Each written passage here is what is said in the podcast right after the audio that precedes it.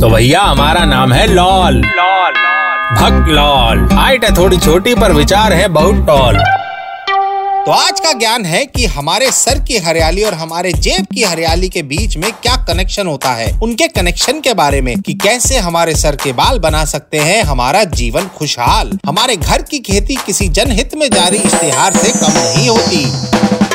तो आइए समझाते हैं कि क्या है सीन। भाई देखिए, हम इंसान लोग अपने बालों को इतनी तवज्जो देते हैं, इतने हेयर स्टाइल्स के साथ एक्सपेरिमेंट करते हैं। लड़के जो होते हैं, वो देवानंद के छज्जे से लेकर आर्मी के क्रू कट तक पोनी टेल से लेकर आशकी वाले राहुल रॉय की जुल्फो तक सब कुछ ट्राई करते हैं ताकि वो हैंडसम नहीं तो कम से कम वर्थ तो दिख सके। वहीं दूसरी ओर होती है लड़कियाँ, यानी माइडम लोग। अगर इनके हेयर स्टाइल्स के बारे में बात करेंगे तो सुबह से शाम हो जाएगी, पर लिस्ट में आप दूसरे या तीसरे अल्फ़ाबेट तक ही पहुँच पाएँगे।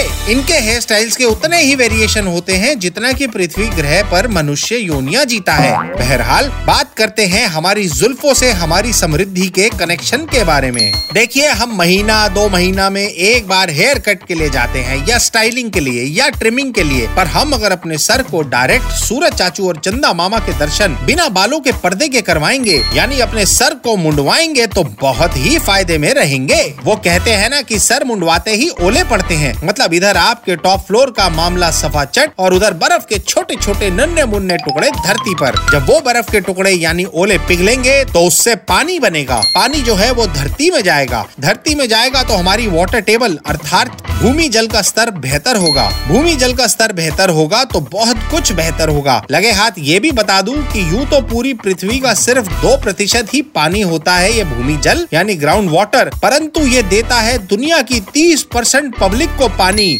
यस 2.78 मिलियन ट्रिलियन गैलन पानी। गूगल कर लीजिएगा बाद में। तो जी हाँ तीस परसेंट धरती पर बोझ। आई मीन माफ़ कीजिएगा, मेरा मतलब है लोगों को मिलता है इसी ग्राउंड वाटर से पीने लायक पानी।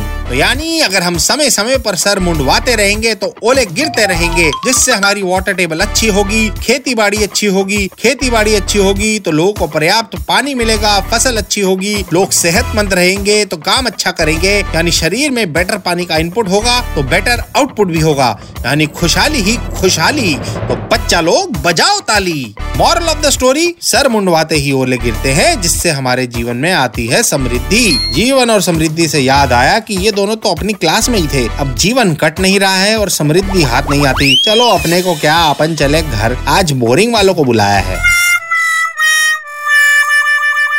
तो भैया हमारा नाम है लॉल। लॉल भक्त लॉल। हाइट है थोड़ी छोटी पर विचार है बहुत टॉल